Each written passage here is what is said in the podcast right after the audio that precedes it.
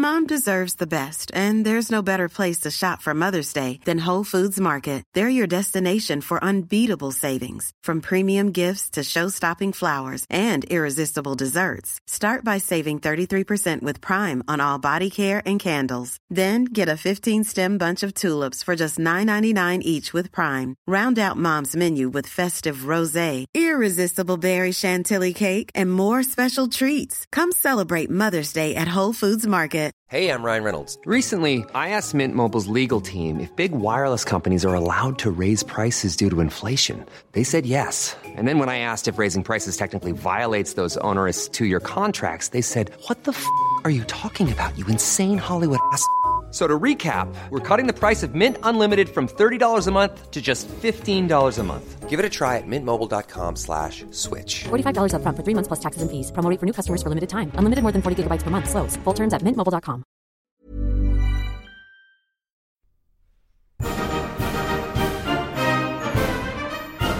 Many years ago, Riley Knight completed a degree in history. This proved to be a bad move, as it was absolutely useless for him. Until now. Here's some half-assed history.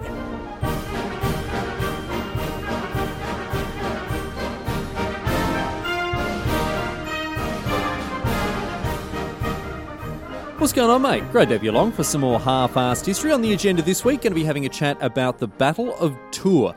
Now, you may not have heard of this battle. Uh, it is said to be one of the most crucial and decisive uh, events in world history, not just European history, but in world history, even though it happened in, in France, what we today call France. It's sometimes known as the Battle of Poitiers or the Battle of the Palace of the Martyrs.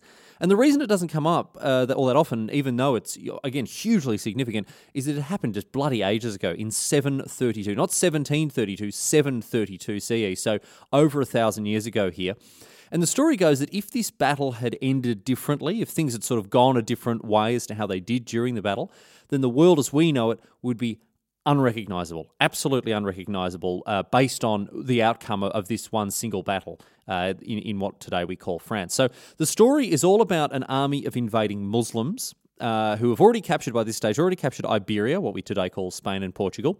And have their eyes on the rest of Europe, and obviously to get to the rest of Europe, they have to come through France. And uh, the the Battle of Tours, and the story leading up to it is uh, is is all about what happened there, and you know, obviously, ultimately how this uh, how this Muslim invasion was was ultimately dealt with. Now, I'll give you a word of warning: it's a bloody long one. This one, it is a very very long story, a lot of uh, setup required, a lot of context to be given, and as a result, we're going to do, do the old Splitsky with this episode. It's going to be a two-parter, so you check in uh, next week when you've uh, when when we uh, obviously comes to the thrilling climax probably could have thought of a, a, better way to describe the second episode of a history podcast, to be honest, but still, you know, I'll take what I can get. Anyway, we are going to kick things off by talking about the background to this battle and exactly why it came to pass and, and, and get into, you know, why it was so important as well. So let's get to it here, starting off in 720. So again, over over a thousand years here, nearly 1,300 years ago here.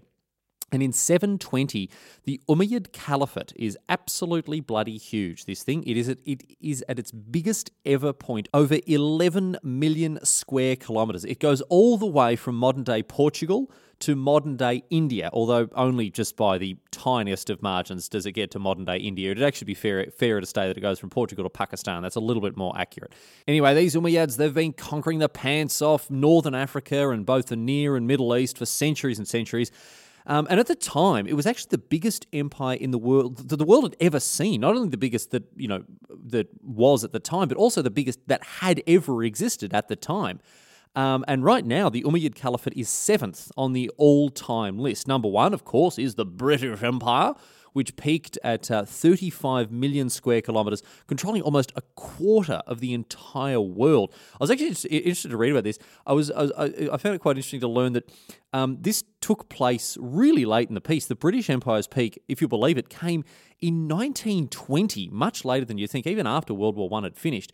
Um, also, another thing I found out that the, the, you know the saying "the sun never sets on the British Empire" is actually, even though the British Empire isn't really a thing anymore, it's still kind of valid because of this tiny, tiny group of islands, the Pitcairn Islands, that, that are in the middle of the Pacific and still part of Britain. So, technically speaking, the sun is always shining somewhere on a British controlled territory. Anyway, we, we're getting over a thousand years ahead of ourselves here. So, so let's head back to the 8th century and talk about the Umayyads.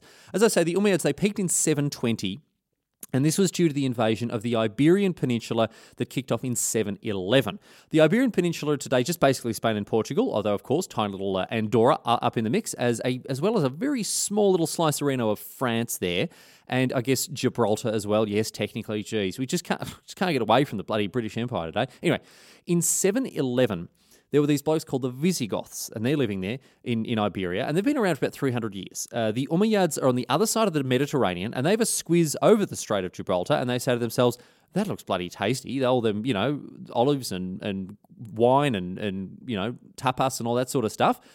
Let's bloody have at it. Let's just jump on our boats and head over the other side here. But fantastic. And they snag it, no worries. In 712, they lick the Visigoth king, whose name is Roderick. Sounds like a you know a mid-level accountant, but he was the king of the Visigoths at the time.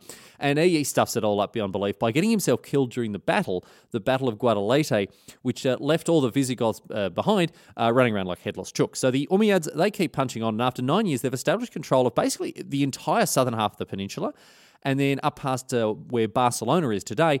And in 720, they set up a little capital, clean up the, the remaining uh, Visigoth cities, and they settle down again for some tougher tapas, whack the telly on, cheering on Rafa. Go on, mate, get up there, win that Grand Slam again over a thousand years ahead of ourselves here with that one. Anyway. Now, the Umayyads, they don't rest on their laurels after this. Before long, they're back in business and they've set their, uh, set their eyes further into Europe on the rest of uh, what today we call France. They controlled the southwest corner of France already, but uh, I don't know. The thing is, you know, by the time they've they've gotten into this little bit of, of, of France, maybe they've already got a taste for mouldy cheese and snails and bits of horse. So maybe they want the whole kit and caboodle here. Whatever the reason is, they they uh, start to raid further north and further east into Aquitaine, pillaging and generally having a great time, just you know wrecking all of this, uh, all of the French business that's going on there. They do lose a battle. They do uh, sort of have their uh, derrieres handed to them uh, just a little bit in 721 during the Battle of Toulouse. Now, this is where a bloke named Odo the Great, who is uh, the Duke of a semi independent Aquitaine, breaks the siege of Toulouse and gives the Umayyads something to think about in a, in a major way. He pulls a classic move because he, initially he's buggered off from Toulouse to find help, which means that the Umayyads are overconfident. They think their, their enemies have fled off. You know, they're not going to uh, uh, stand and fight there, and they're sure that the siege is going to be successful. But Odo, he's going around and asking other blokes for help, including the ruler of the largest Frankish nation, Francia, a bloke named Charles, who you may have heard of. His name is uh, Charles Martel. Later on, he, he, he get, gets this name, Charles the Hammer. Anyway, Charles actually a bit of a bastard to him at this stage, and he says, No, mate, look, you want an independent Aquitaine, and you have got one. I'll tell you this this sounds like an Odo problem, not a Charlie problem, my friend. Tell your story walking. Nonetheless, Odo, he does ultimately get some blokes together, even though uh, Charles doesn't help him.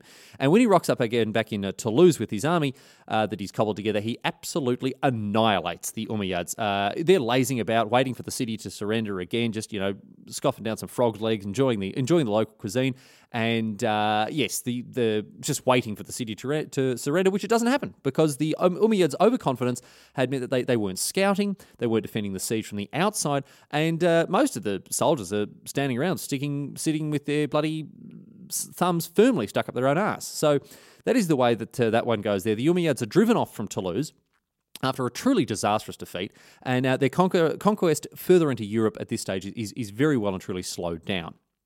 Despite this, however, the Umayyads they don't give up. They don't give up. They keep on raiding and pillaging and doing all this other nonsense. And by 725, they're in control of half of the modern day French Turanian, all the way past Montpellier. And it's at this stage that they start pushing north again, back into Aquitaine and towards Francia. And in Bordeaux, guess who they run into once again? Odo the Great 10 years later in 732. This time he's not so great, and this time he gets his French derriere handed to him on a silver platter at the Battle of the River Garonne. Now, the Umayyad army is being led by a bloke named Abdul Rahman al Ghafiqi.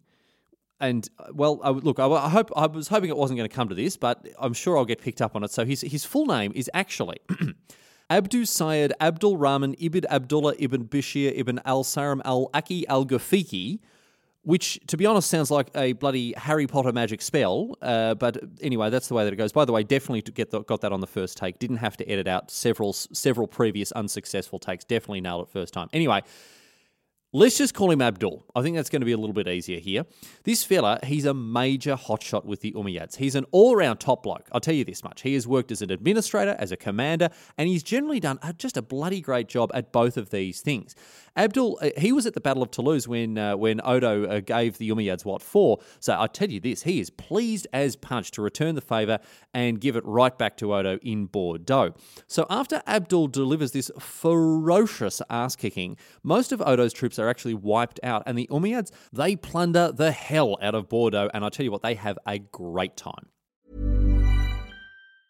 Mom deserves the best, and there's no better place to shop for Mother's Day than Whole Foods Market. They're your destination for unbeatable savings, from premium gifts to show-stopping flowers and irresistible desserts. Start by saving 33% with Prime on all body care and candles. Then get a 15-stem bunch of tulips for just $9.99 each with Prime. Round out Mom's menu with festive rosé, irresistible berry chantilly cake, and more special treats. Come celebrate Mother's Day at Whole Foods Market. Hey, I'm Ryan Reynolds. Recently, I asked Mint Mobile's legal team if big wireless companies are allowed to raise prices due to inflation. They said yes. And then when I asked if raising prices technically violates those onerous two year contracts, they said, What the f are you talking about, you insane Hollywood ass? So to recap, we're cutting the price of Mint Unlimited from $30 a month to just $15 a month. Give it a try at mintmobile.com slash switch. $45 upfront for three months plus taxes and fees. Promo for new customers for limited time. Unlimited more than 40 gigabytes per month. Slows. Full terms at mintmobile.com. And as a result, it's at this point that old mate Charles, uh, who again, remember, had spurned Odo 10 years beforehand, he starts to get back in, involved in this story in a major way because after Odo uh, got well and truly ruined in Bordeaux, uh, Odo goes to Charles a second time and asks for a hand uh, against these bloody Umayyad bastards who just aren't going to give up. Now, it's worth pointing out here at this stage that Francia and Aquitaine, they'd been scrapping over the last few years as Charles had been working his ass off to unify Gaul, or France in other words, and he'd done a blindingly good job so far. He'd done a very, very good job, but Odo, again, had been a bit of a thorn in his side as one of the leaders of Aquitaine. Anyway, Odo comes to Charles. He says, Listen here, mate, these Umayyads, they are up to no good. They're marching up north quick smart, and they are absolutely blasting the crap out of us in Aquitaine. And Charles, again, he has a think about it. He says, Listen, mate, I told you this 10 years ago. This does sound like an Odo problem and not a Charlie problem. And then Odo turns to him and says, Mate, are your ears painted on? This bloody bastard Abdul, he will be after Francia if he's finished with Aquitaine. And I'll tell you what, he'll have your guts for garters, mate. He does not mess about. Now, Charles, obviously, he's swayed by this highly persuasive argument. He has a good old think about things and he says, All right, then, old son, what's the plan? Let's see if I can give you a hand here. Odo says, The plan, my friend, is for you to pull your head out of your own ass here, stop being a bloody idiot, and give us a hand with these Umayyads before they overcome each and every bloody last one of us up here. Now's not the time to play bloody games, Charles, old mate.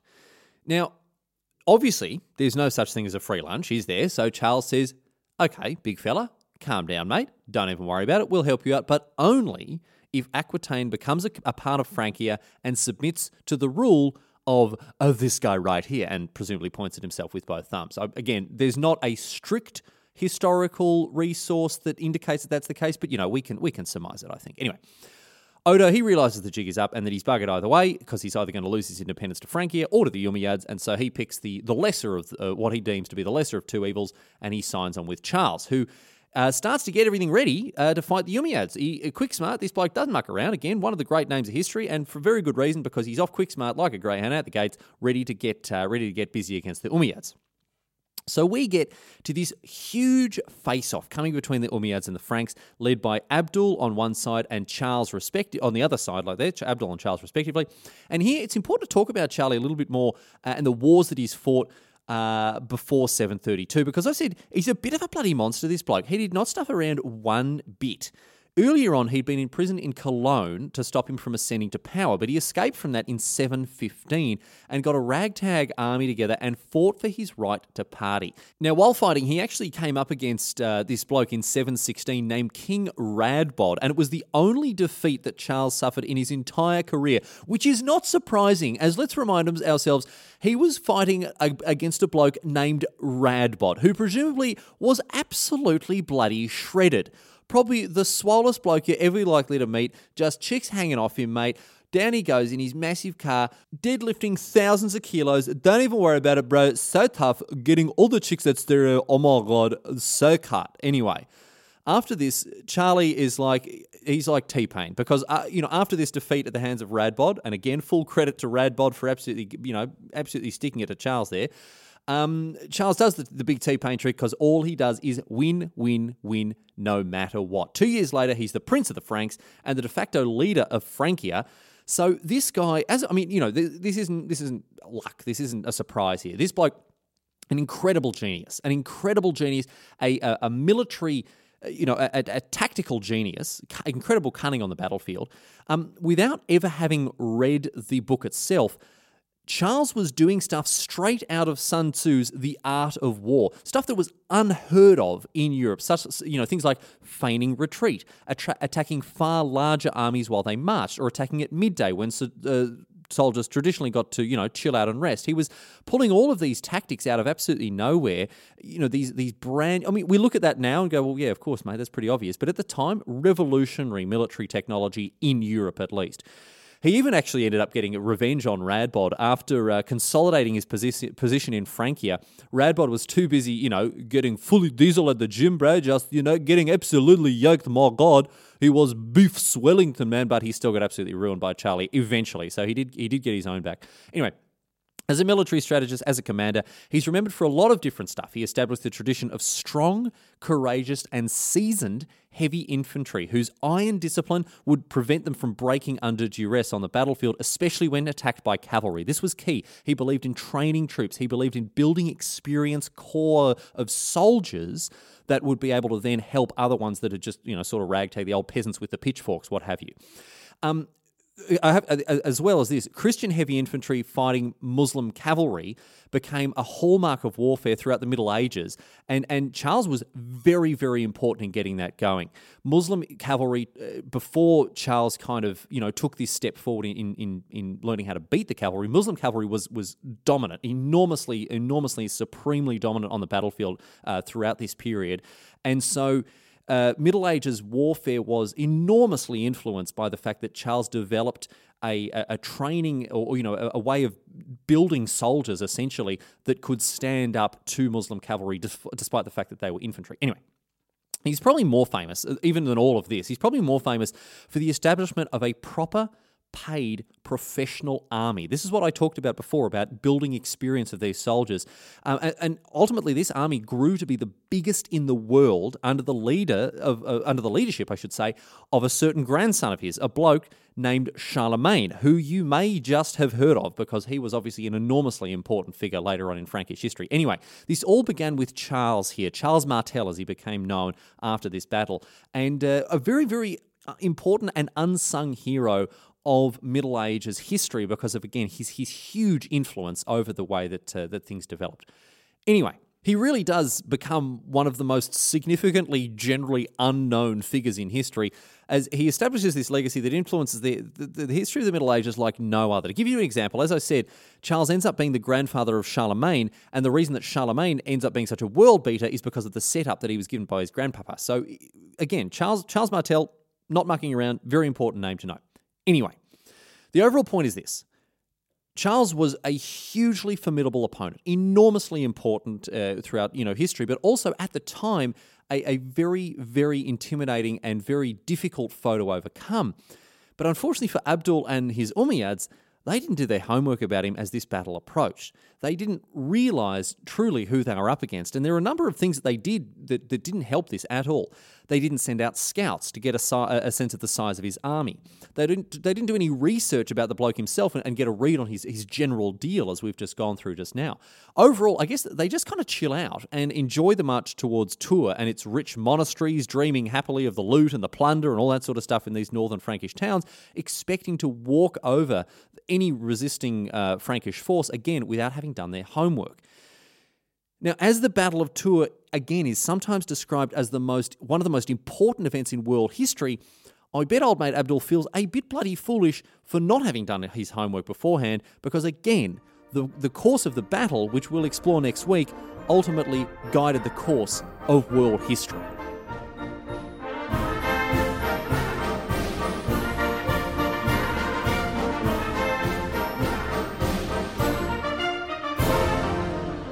But that's it. That's all she wrote today, sports fans. That is the first half of the story of the Battle of Tours. The stage, the stage is set, the armies are approaching, and next week we will get across exactly what happened, what took place to shape world history so uh, heavily and so conclusively in this battle in the 8th century. Going to wrap the show up as usual with all the with all the nonsense. Again, if you've if you've come this far and you don't like all the housekeeping announcements, well, feel free to sign off, and I'll see you later. I'll see you next week. But uh, if you stick around for all this nonsense, thank you very much. You are certainly my very favourite type of listener. Uh, you can jump on halfasshistory.net to uh, find all the stuff you need to know about the show, previous episodes, what have you. Uh, we do have a link there to a uh, Patreon uh, if you want to chuck us a couple of bucks. Thank you very, very much indeed to those of you who are supporting the show financially. Can't can't begin to say how much it means to me. Um, I do have a Twitter account as well at Half-Assed History without an O. Very annoying because that actually wouldn't fit. Uh, where I tweet out all you know the nonsense that I'm learning about while I'm doing my reading about what you know whatever topic has taken my fancy. And of course, if you want to get in touch with maybe an idea about the show, a bit of feedback, whatever else, half-assed at gmail.com. Uh, best to do it now before I get too popular to reply to all my emails. Anyway.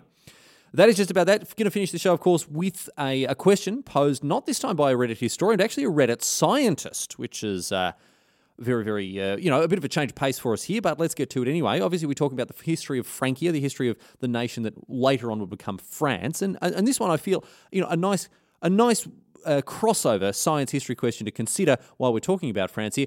Reddit user This Is DK asks If electricity always follows the path of least resistance, why doesn't lightning only strike in France?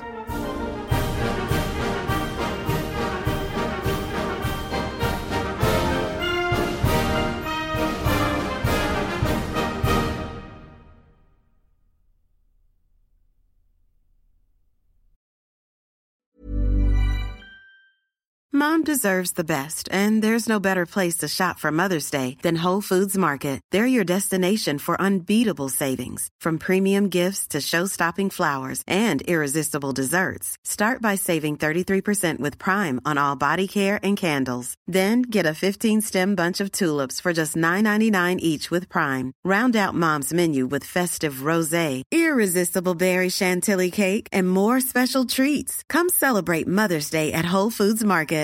Hey, it's Danny Pellegrino from Everything Iconic. Ready to upgrade your style game without blowing your budget? Check out Quince. They've got all the good stuff shirts and polos, activewear, and fine leather goods, all at 50 to 80% less than other high end brands. And the best part? They're all about safe, ethical, and responsible manufacturing. Get that luxury vibe without the luxury price tag.